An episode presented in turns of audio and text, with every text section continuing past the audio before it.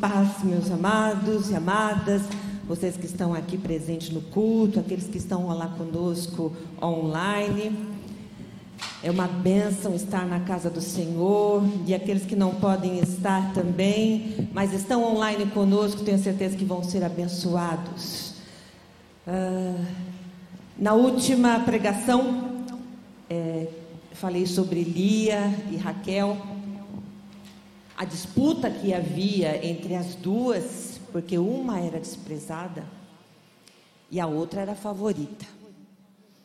Os seus valores, prioridades também divergiam. No entanto, uma foi escolhida por Deus para dar continuidade à descendência da qual viria o Senhor Jesus.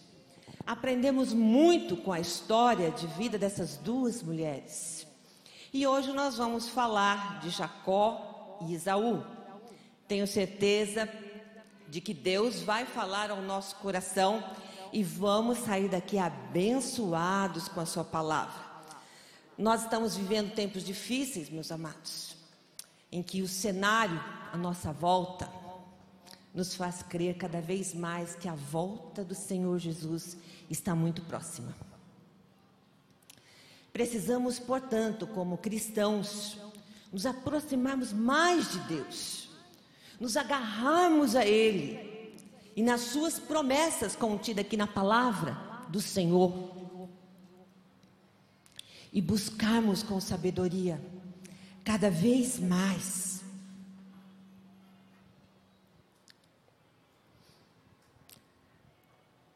A palavra do Senhor para tomarmos decisões. Sem essa sabedoria, as nossas decisões podem ser fatais. Elas marcarão a nossa vida no presente e irão determinar também, com certeza, lá na frente o nosso futuro. A história desses homens é importante. Primeiro, para a gente entender a legitimidade de Jacó como herdeiro da benção de Abraão. E segundo, para entendermos como se deu essa linhagem patriarcal, que não foi uma linhagem qualquer, mas uma linhagem de salvação, de redenção, da qual veio o Messias. E que tudo tem a ver com a minha vida e com a tua vida. Porque essa história nos atinge direto. Ela é o modo como Deus agiu para nos salvar. Quando Deus quis salvar a mim e a você, Ele traçou um plano histórico. E ao traçar esse plano histórico, Ele escolheu um homem chamado Abraão e o filho deste, chamado Isaac, para dar continuidade na linhagem que chegaria até o tempo do Messias. Dessa linhagem Jesus nasceria e por meio dele a salvação seria oferecida ao mundo. E eu te convido para abrir a sua Bíblia no livro de Gênesis, capítulo 25, e você pode deixar aberto, porque nós vamos ler parte do 25, que é do 21 ao 34, e em determinados momentos eu vou também citar parte dos versículos da história que está contida no capítulo 27. Se a Radassa for esperta, ela consegue colocar algumas coisas ali do 27 para a gente. Vamos ver. Pus você na fogueira, né, Radassa? Sai dessa agora. Bom, vamos lá. Versículo 21. Isaac orou ao Senhor em favor de sua mulher, porque era estéril. O Senhor respondeu à sua oração e Rebeca, sua mulher, engravidou. Os meninos se empurravam dentro dela, pelo que disse: Por que está me acontecendo isso? Foi então consultar o Senhor.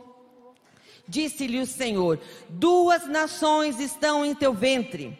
Já desde as suas entranhas, dois povos se separarão um deles será mais forte que o outro, mas o mais velho servirá ao mais novo. Ao chegar a época de dar à luz, confirmou-se que havia gêmeos em seu ventre. O primeiro a sair era ruivo, e todo o seu corpo era como um manto de pelos. Por isso lhe deram o nome de Esaú.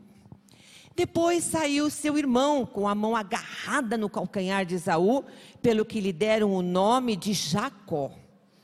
Tinha Isaac 60 anos de idade quando Rebeca os deu à luz. Os meninos cresceram, Isaú tornou-se caçador habilidoso e vivia percorrendo os campos, ao passo que Jacó cuidava do rebanho e vivia nas tendas. Isaac preferia Isaú porque gostava de comer de suas caças. Rebeca preferia Jacó. Certa vez, quando Jacó preparava um ensopado, Esaú chegou faminto, voltando do campo. E pediu-lhe: Dê-me um pouco desse ensopado vermelho aí, estou faminto. Por isso também foi chamado de Edom. Respondeu-lhe Jacó: Venda-me primeiro seu direito de filho mais velho. Disse Esaú: Estou quase morrendo. De que me vale esse direito? Jacó, porém, insistiu: Jure-me primeiro. Então ele fez um juramento vendendo o seu direito de filho mais velho a Jacó. Então Jacó serviu a Esaú pão com ensopado de lentilhas. Ele comeu, bebeu, levantou-se e se foi. Assim Esaú desprezou o seu direito de filho mais velho. Vamos orar. Pai querido, eis a porção da tua palavra. Pedimos que o Senhor, neste momento, venha abrir o nosso coração, venha falar conosco, para que possamos entender a Sua mensagem, que essa mensagem possa ser aplicada à nossa vida, possa corrigir os nossos erros possa nos alertar e nos abençoar. No nome de Jesus oramos. Amém. Amém. Amados, essa história nos mostra que os filhos gêmeos de Isaac tinham personalidades diferentes, perfis diferentes, valores diferentes e perdas diferentes em Gênesis 25, lá no 22 e 23, vemos que desde o ventre esses dois meninos lutavam e eram bem agitados. Rebeca sofria com isso e ela questiona Deus. E teve uma revelação surpreendente. Deus diz a ela: no ventre, no teu ventre, há duas nações Um será mais forte que o outro. E o maior servirá o menor. Vejam que coisa, hein? Esaú nasce primeiro. Era ruivo, todo peludo. Jacó vem logo atrás, agarrado no calcanhar do irmão. Como quem diz: Eu vou sair primeiro. Se você não me deixou, mas eu vou sair junto. E por isso ele recebeu o nome de Jacó que significa aquele que agarra o calcanhar. E de forma figurada, enganador, suplantador. Por isso, no capítulo 27, quando Esaú descobre que Jacó o enganou, né? E tomou a bênção que era dele. Ah, ele brada, ele grita, ele não se conforma. Não é com razão que o seu nome é Jacó. Já é a segunda vez que ele me engana. Primeiro tomou meu direito de filho, de filho mais velho. E agora recebeu a minha bênção. E acabou se dedando, né? O pai ficou sabendo que ele vendeu a primogenitura. Voltando ao capítulo 25, nos versos 27 e 28, vemos que os meninos cresceram. E ao traçarmos os seus perfis, percebemos que eles são diferentes, bem diferentes. Percebemos que, embora fossem gêmeos, Eles têm aparência diferente, um é ruivo, cheio de pelo, o outro não. E Isaú era um perfeito caçador. Vejam o elogio a ele, o elogio que se faz a ele. Passava a maior parte do tempo na mata. Era rude, afoito, ágil e envolvido com animais, animais selvagens. Com certeza ele era forte, porque ele caçava e carregava as caças. Tinha um jeito, um, um físico, com certeza bem, né? E assim como ele era ágil para caçar, ele também era ágil para tomar as decisões. E decisões precipitadas, impensadas. Era o queridinho do papai. E aqui vou abrir um parênteses só para vocês. Alguém aqui tem filho preferido? Alguém que está escutando aí tem filho preferido? Tem demonstrado aí favoritismo? A Radassa já está rindo lá atrás. Se tem isso, não é nada bom. Porque causa rivalidade, ainda bem que você é único, né? O meu também dizia isso. Não tem irmãozinho, sou único, tudo é para mim. Mas precisamos tomar cuidado, hein? E aí, é essa preferência causa rivalidade, inveja. Isaac e Rebeca erraram por isso, erraram nesse sentido. E Jacó também leva a isto. Ele faz da mesma forma também com os filhos. E José quase perdeu a vida por conta disso. E nós precisamos tomar cuidado também para não passar a mão na cabeça. Para não ficar justificando os erros dele ou dela. Não se finja de cego e surdo como Isaac estava assim. Ele já era cego fisicamente e estava cego espiritualmente. Ele não enxergava as coisas que o filho fazia e que não estava agradando a Deus e ainda passava a mão na cabeça. Meu filho preferido. Né? Meus queridos, ensine os teus filhos a amar, a valorizar as coisas de Deus, a casa de Deus, a palavra de Deus, o tempo de comunhão com Deus e com os irmãos, e a buscar as bênçãos de Deus para a vida. Não faça como Isaac fez com o filho Isaú. E agora, vejam, porque ele era o queridinho do papai, né? Vamos lá no capítulo 27, versículo 3, diz assim: o pai fala assim para ele: pegue agora as suas armas, o arco e a aljava, e vá ao campo caçar alguma coisa para mim prepare-me aquela comida saborosa que tanto aprecio e traga-me para que eu coma e o abençoe antes de morrer. Isaac adorava um belo churrasco, minha gente. Eita, churrasquinho. Herança de família.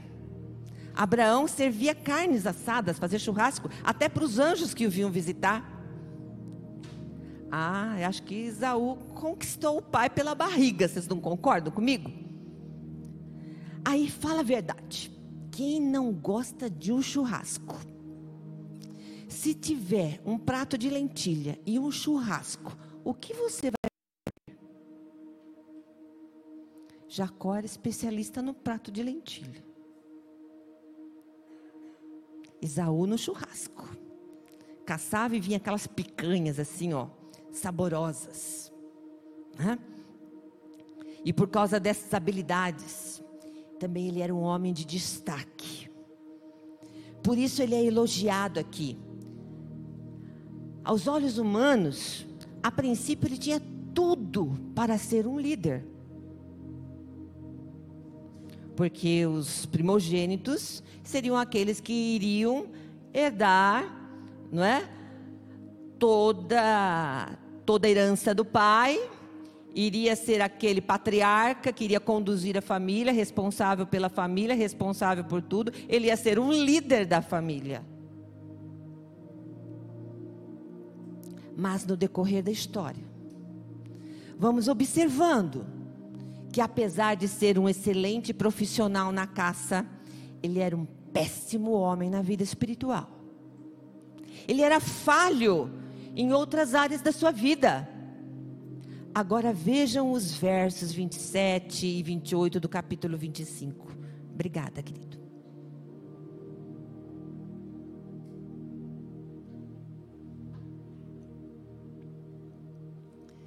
Vinte e sete e vinte e oito. Jacó era apegado a quem? A mãe. Ele era o queridinho da mamãe. Quem não gosta de ser queridinho da mamãe? Acho que todo mundo, né? Ele era um homem pacato, que habitava em tenda, e ele não passava a noite na mata, não, como Isaú fazia. Ele era homem que habitava em tenda, que dormia na sua caminha. Era um homem quieto, dado a outras habilidades e de personalidade bem diferente de Esaú, seu irmão. Ele aprendeu a cozinhar bem.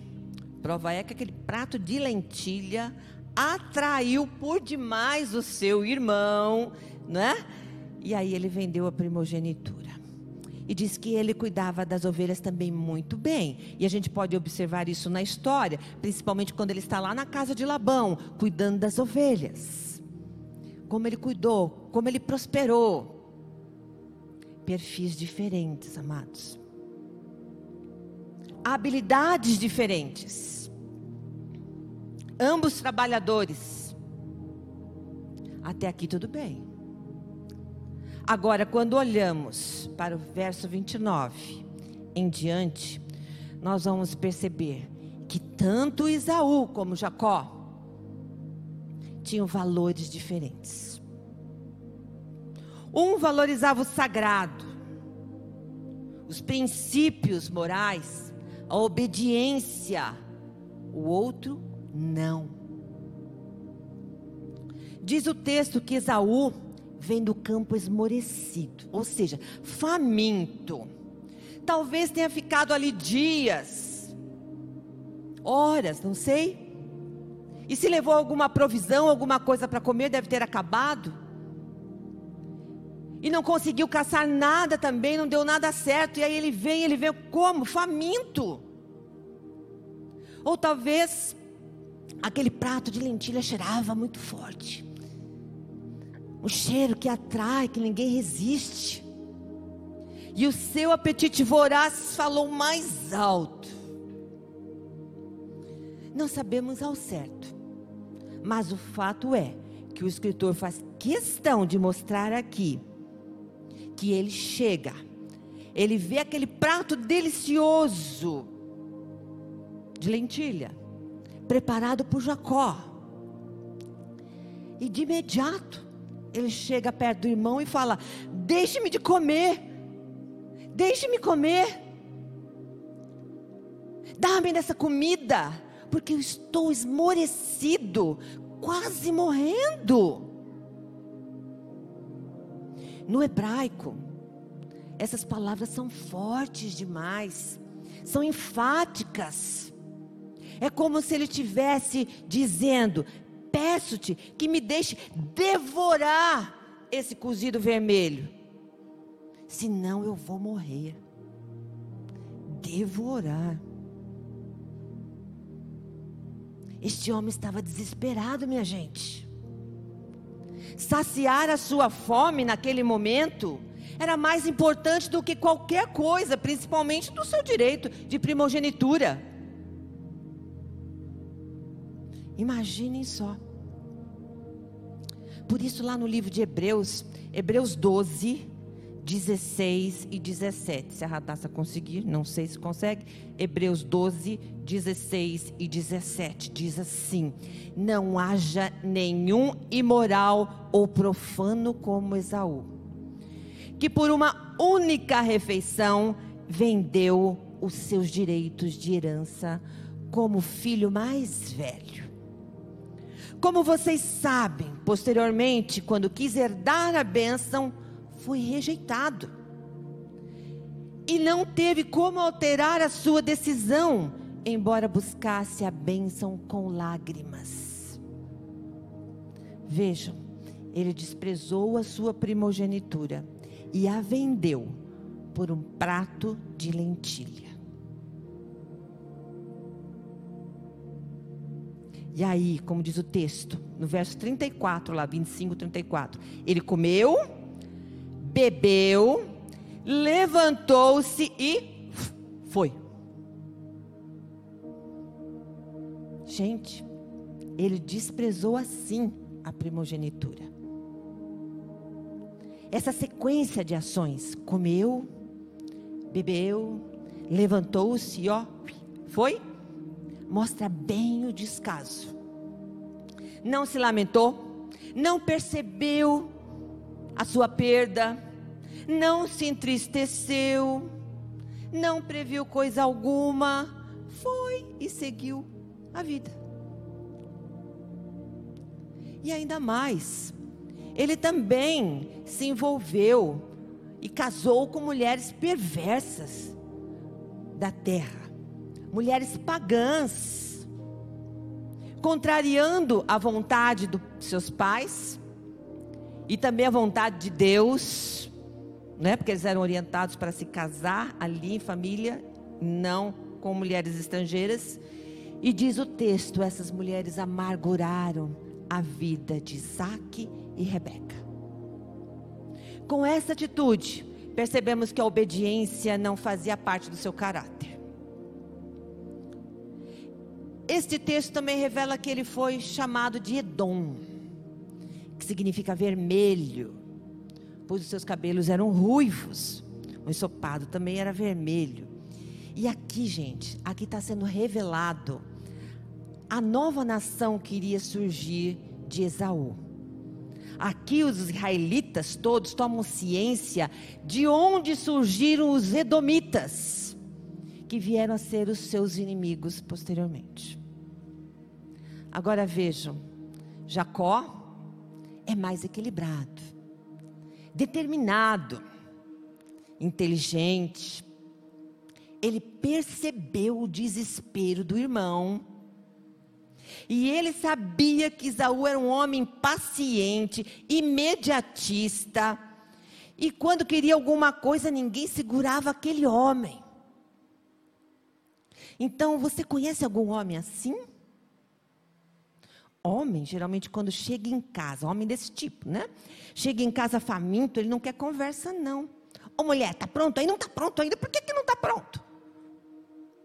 Quer comer? Tô faminto não quer esperar, já começa a avançar nos pratos, na panela. E não raciocina, não, gente. Homem assim não raciocina. E se tiver gênio forte, então, hum, não tem paciência para esperar. E Jacó conhecia bem o irmão, o irmão era bem assim. Então aproveita, ele aproveitou a situação do desespero do seu irmão e o surpreende. Nossa, com um pedido fantástico. Venda-me a sua primogenitura. Hum? Jacó queria demasiadamente essa bênção da primogenitura. Ele valorizava isso. Ele sabia que Deus havia prometido coisas grandiosas através dessa bênção. Então ele não queria perder de forma alguma. Não sabemos se ele foi influenciado pela mãe, por conta da revelação que Deus havia feito a ela, ou se ele já tinha essa noção, não é? Vinda lá de Abraão, contada até bem por Isaac, né? Seu pai. Mas nós percebemos que ele valoriza realmente essa bênção. Principalmente quando ele continua, porque não ficou nisso, ah, ah venda minha primogenitura. Não, não ficou só nisso. Ele pede também para Isaú fazer o juramento. E naquele momento a venda foi sacramentada. Deus agora era testemunha. E ele não podia voltar atrás. Agora a bênção seria de Jacó. Ah, meus amados, sabemos que toda escolha, toda ação tem uma consequência. Por isso, aqui eles terão perdas. Por conta dos seus pecados, eles terão perdas importantes, perdas diferentes. Lógico. Então nós vamos agora viajar lá para o capítulo 27 de novo, nos versos 34 a 41. Aqui nós vemos Isaú amargurado, chorando, esbravejando, quando o pai chega e diz que abençoou o irmão. Porque ele foi lá com o prato, levar para o pai dele o churrasquinho predileto. E de repente o pai fala: Não, já comi. Quem é você? Pai, eu sou o Isaú. Eu trouxe a, o teu prato, o teu churrasquinho predileto. Coma aí e me dê a benção. Aí o pai percebe que ele foi enganado. E aí ele fala: Então foi teu irmão que veio aqui, eu já dei a benção para ele. Agora não tenho mais nada para te dar. Não tinha mais nenhuma benção. E aí, em seu ímpeto, ele coloca a culpa do irmão. E ao mesmo tempo se condena, né? Ele fala lá, já é a segunda vez, né, que ele me engana. Primeiro tomou meu direito de filho mais velho, agora me tomou a bênção. Esse Jacó. Mas como assim? A bênção está atrelada à primogenitura. Eu acho que ele estava meio. Acho que ele não pensava que a primogenitura estava atrelada a bênção. Talvez ele tenha achado que a perda da primogenitura não lhe faria diferença alguma. Porque lá na frente, como seu pai o amava, certamente não daria uma bênção, não daria bênção para Jacó, não, porque ele era o queridinho do papai. O papai jamais ia dar a bênção para o irmão, mesmo que o irmão chegasse lá e falasse: Eu comprei a bênção, a bênção é minha. Não, a bênção é do meu queridinho. Então ele estava confiante nisso, até porque havia precedentes na história que o pai poderia tirar o direito do primogênito e dar a bênção para quem ele quisesse. Abraão não fez assim? Em vez dele abençoar Ismael, ele abençoou Isaac. Deus falou para ele: A minha aliança é com Isaac e não com Ismael. Não respeitou a primogenitura. Então, mesmo que Jacó pleiteasse o direito da primogenitura, o seu pai poderia simplesmente não lhe dar, mesmo havendo comprado pai poderia bater o pé e falar: não, é dele, é dele está acabado. Mas o plano foi bem arquitetado por Rebeca, né? E Isaú não teve chance. Ele perdeu a primogenitura, porque Rebeca, hum, ela era esperta. Ô oh, mulherzinha esperta. Futuramente eu vou falar sobre ela, numa próxima pregação. E agora em prantos, ele insiste: Acaso não reservaste para mim uma só bênção? Acaso o Senhor só tem uma única bênção? Já era tarde. A bênção era única para o primogênito. E ele estava colhendo agora aquilo que ele plantou. Esaú perdeu a bênção perdeu a companhia e o amor do irmão, ele perdeu a paz, alimentou a raiva, alimentou a mágoa, perseguiu o irmão, queria matar o irmão, não é? Mas não adiantou se derramar em lágrimas. Isso não lhe devolveu a benção. Porque eram lágrimas de crocodilo. Você já viu lágrimas de crocodilo? Eu ouço tanto falar, mas eu nunca vi, não é? Acho que é lágrima falsa, né? Não havia sinceridade e arrependimento. Muito menos vontade de mudar o seu coração. Não havia. Era só despeito, era só inveja. Porque agora o seu irmão era mais importante que ele. Então, ele não queria isso. E por isso o autor de Hebreus, no capítulo 12, no verso 16 e 17, enfatiza isso. Quando ele está falando sobre santidade. O autor está falando sobre santidade. Não é? Que nós temos que ser santo. Não é? E sem santidade ninguém verá a Deus. E aí ele exorta o povo com essas palavras, usando o exemplo de Isaú. Vejam lá o texto. Você conseguir colocar? Hebreus 12, versos 16 e 17. Diz assim: começa no 14. Vamos começar no 14. Esforcem-se para viver em paz com todos e para serem santos. Sem santidade ninguém verá o Senhor. Vejam bem. Isaú não se esforçou nem um pouquinho, meus amados, mas nem um pouquinho para ser santo, para buscar a santidade. Ele, ó, passava longe disso, mas Jacó sim, Jacó se importava, Jacó queria, não sabia às vezes como iria ser, mas ele queria.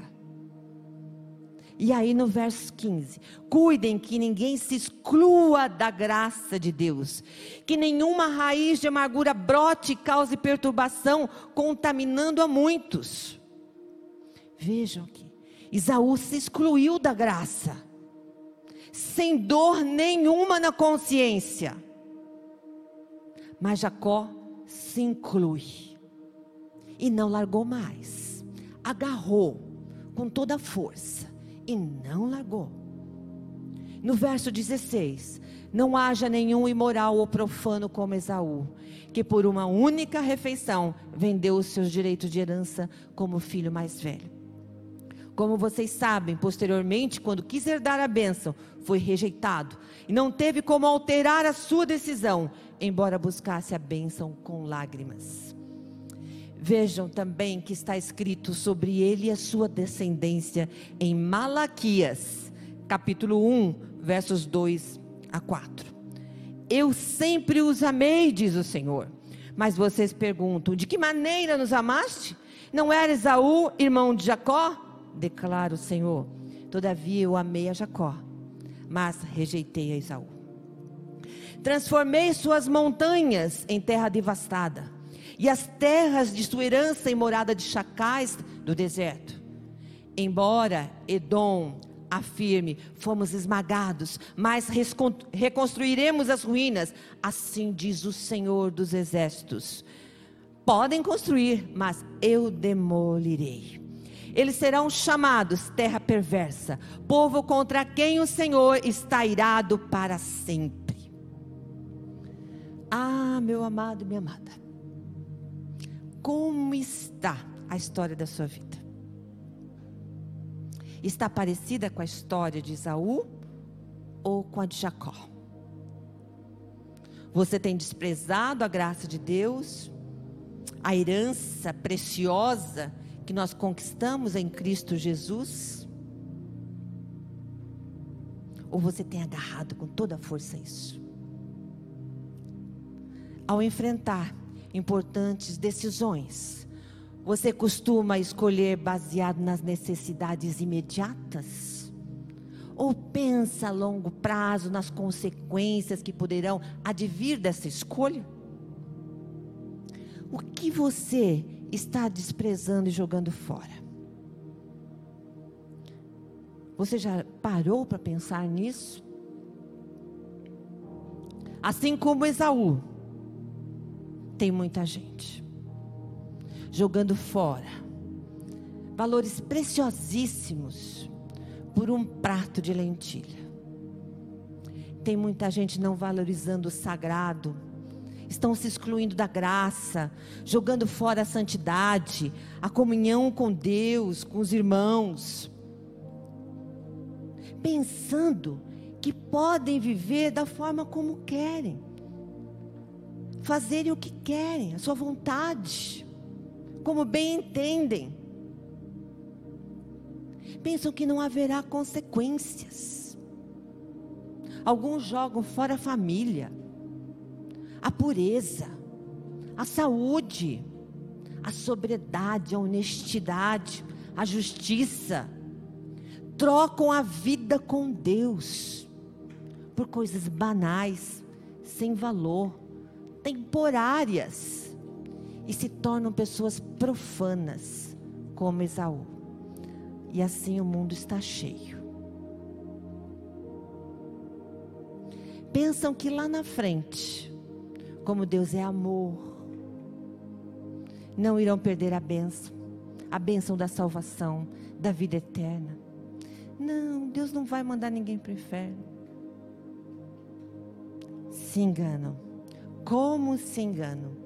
Porque, como está aqui escrito, vai ser no capítulo 12, 17. Como vocês sabem, posteriormente, quando quis herdar, a bênção foi rejeitado e não teve como alterar essa decisão. A sua escolha aqui vai influenciar onde você vai passar a eternidade. Isaú escolheu plantou e colheu aquilo que plantou. E se você for um Isaú da vida, se arrependa enquanto é tempo. E se volte para o Senhor. Passa a escolher aquilo que realmente importa, aquilo que é precioso, que é importante para a salvação, para a vida eterna. Quais foram as perdas de Jacó? Será que ele teve perdas? Com certeza sim. Porque também errou, também pecou. Jacó perdeu o prato de lentilha, mas até aí tudo bem, né? Não é tão importante. Comparando com a bênção, lentilha não tinha nada. Mas por ter enganado o pai, por ter mentido, ele perdeu a convivência com a família. Nunca mais ele viu a mãe. Teve que fugir para não ser morto pelo irmão. Deve ter passado bons bocados no caminho no deserto para chegar até a casa de Labão. Fez essa longa caminhada no deserto e pelo jeito sem nada, sem nada, então sofreu. Viveu exilado ali 20 anos, trabalhando como escravo para o seu sogro. Escolheu errado também a esposa, como nós já falamos na outra pregação.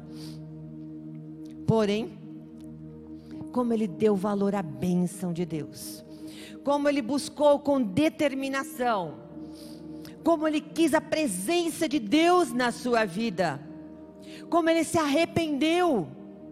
Deus se agradou dele, o amou, o abençoou, como nós vimos aqui nos textos, porque viu nele um ato de fé, viu nele um coração sincero e um grande desejo de conhecê-lo e obedecer. Por isso Deus se manifestou a ele. No lugar chamado Luz, o qual Jacó chamou Betel. Depois Deus falou com ele lá na casa de Labão. E quando Deus viu que ele já tinha aprendido a lição, que já era hora de voltar para dar continuidade à descendência, ser um povo realmente santo, separado. Então Deus o mandou retornar e ele obedeceu. E ele pôde ter outra experiência com Deus lá em Manaim. E depois lá no Val do Jaboque, aonde ele ora ao Senhor, realmente arrependido. E lá no capítulo 32 tem a oração dele, do versos 9 a 12. Então Jacó orou: Ó Deus de meu pai Abraão, Deus de meu pai Isaque, ó Senhor, que me disseste: volte para a sua terra e para os seus parentes, e eu farei prosperar. Não sou digno, prestem bem atenção. Não sou digno de toda bondade e lealdade com que trataste o teu servo. Quando atravessei o Jordão, eu tinha apenas o meu cajado. Mas agora possuo duas caravanas. Vejam a bênção do Senhor. No versos 11: Livra-me, rogo-te das mãos de meu irmão Esaú, porque tenho medo que ele venha nos atacar, tanto a mim como as mães e as crianças. E aí ele volta na promessa: Pois tu prometeste esteja certo de que eu o farei prosperar e farei os seus descendentes tão numerosos como a areia do mar, que não se pode contar. E nessa peregrinação pela terra de Canaã, em obediência à voz de Deus, ele experimentou o grande amor de Deus. Conheceu a sua graça irresistível e redentora. Daquele que opera milagres, daquele que resgata o perdido, daquele que transforma vidas, aquele que restaura o destruído, daquele que levanta o abatido, dá forças ao cansado, sara os feridos, ressuscita os mortos, daquele que envia o seu exército de anjos e batalha, e trabalha e te protege. daquele que envia, preste bem atenção, o exército de anjos e batalha por aquele que nele confia. Se você confia no Senhor, se você entrega a sua vida para o Senhor, você pode ter certeza que há um exército de anjos ao seu redor que batalha por você e que te protege. E ele conheceu aquela graça irresistível e redentora daquele que realiza o seu querer no decorrer da história do homem. Apesar das suas falhas, apesar dos seus erros, daquele que muda a nossa história, como mudou a vida de Jacó, que de enganador passou a se chamar Israel. Porque, como príncipe, lutou com Deus, com os homens e venceu. Foi assim que ele e a sua descendência herdou a promessa, a qual chegou até nós em Cristo Jesus. E assim, o amor de Deus a sua graça misericordiosa, redentora, incondicional, se manifestou todos nós. Apesar dos nossos erros, o Senhor nos atrai com o seu amor, nos corrige, nos abençoa. Nós somos um povo a quem Deus ama, corrige e abençoa. Assim está escrito em Oséias, capítulo 12, versos 2 a 6. O Senhor tem uma acusação contra Judá e vai castigar Jacó, de acordo com os seus caminhos, de acordo com as suas ações, lhe retribuirá. No ventre da mãe, segurou o calcanhar de seu irmão, como homem, lutou com Deus ele lutou com o anjo e saiu vencedor. Chorou, implorou o seu favor. Em Betel, encontrou a Deus, que ali conversou com ele. Sim, o próprio Senhor, o Deus dos exércitos. Senhor é o nome pelo qual ficou famoso. Portanto, volte para o seu Deus pratique a lealdade e a justiça e confie sempre no Senhor. Meu amado, Deus um dia disse: Eu quero te abençoar. Eu quero abençoar aquele homem, eu quero abençoar aquela mulher, aquele jovem, aquela jovem. E eu vou fazer isso através de uma história, a história da redenção, a qual darei como promessa a Abraão e a sua descendência. Apesar das suas falhas, apesar dos seus defeitos, essa promessa de bênção vai alcançar aqueles homens e aquelas mulheres lá na frente. E eu vou atingi-los pela graça do descendente santo que virá dessa família. Essa promessa se cumpriu em Jesus Cristo.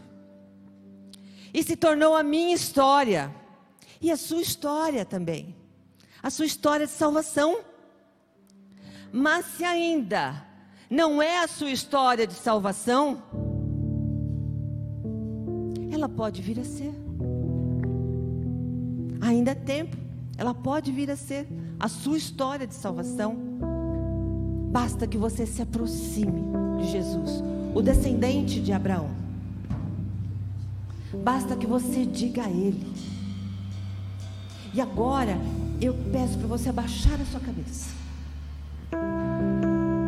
Se você quer viver essa história, se você quer que essa história de salvação seja a história da sua vida, ore comigo. Feche seus olhos e fale assim com Deus: Senhor,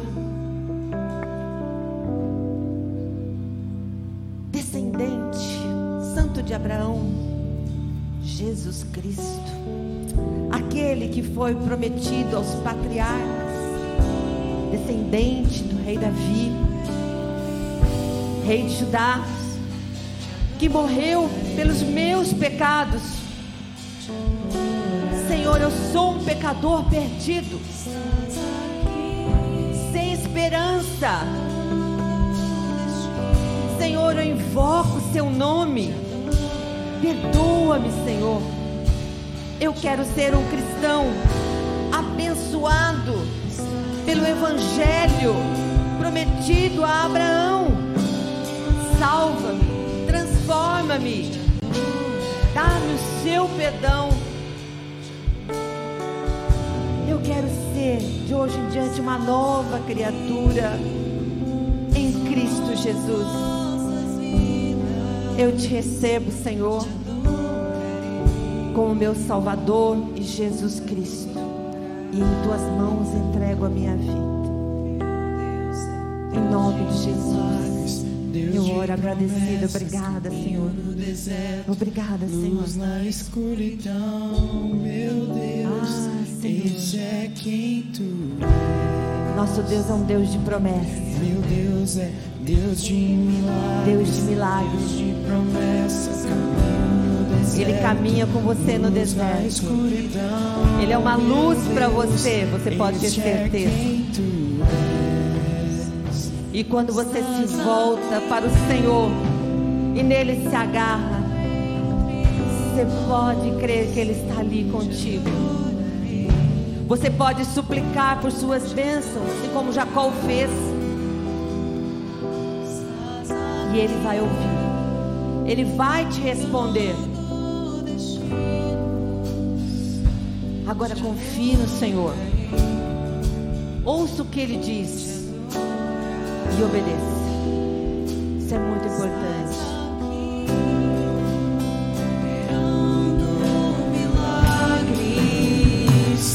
te adorarei, te adorarei.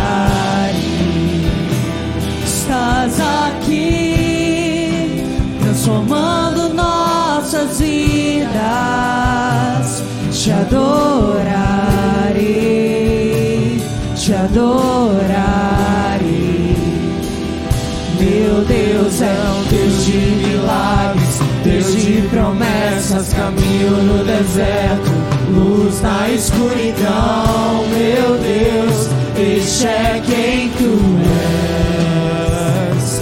Meu Deus é um Deus de milagres, Deus de promessas, caminho no deserto, luz na escuridão. Meu Deus, este é quem tu és. Meu Deus é um Deus de milagres, Deus de promessas. Se coloque de pé, vamos louvar ao Senhor juntos, em nome de Na Jesus. escuridão, meu Deus, este é quem tu és.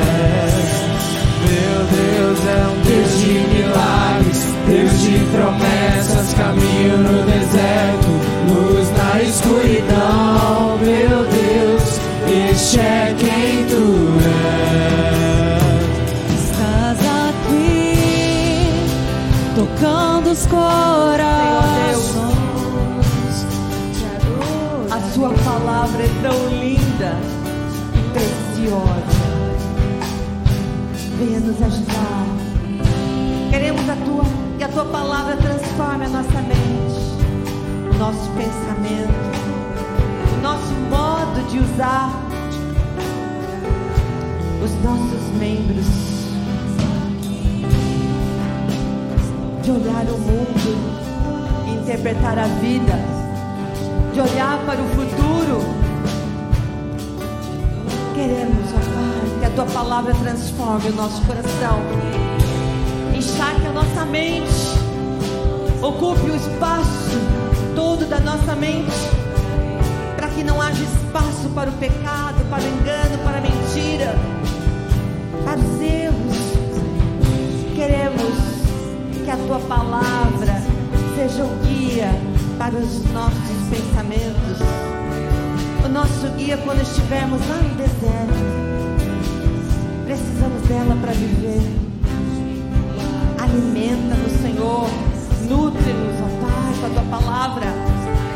Seja uma bússola nesse deserto. Para que possamos atravessar o deserto. Para que possamos também navegar no mar da vida seguros. E que essa palavra nos abençoe, Senhor. Que nos apeguemos firmemente nela. Porque essa palavra é palavra de salvação. Que foi nos ensinada.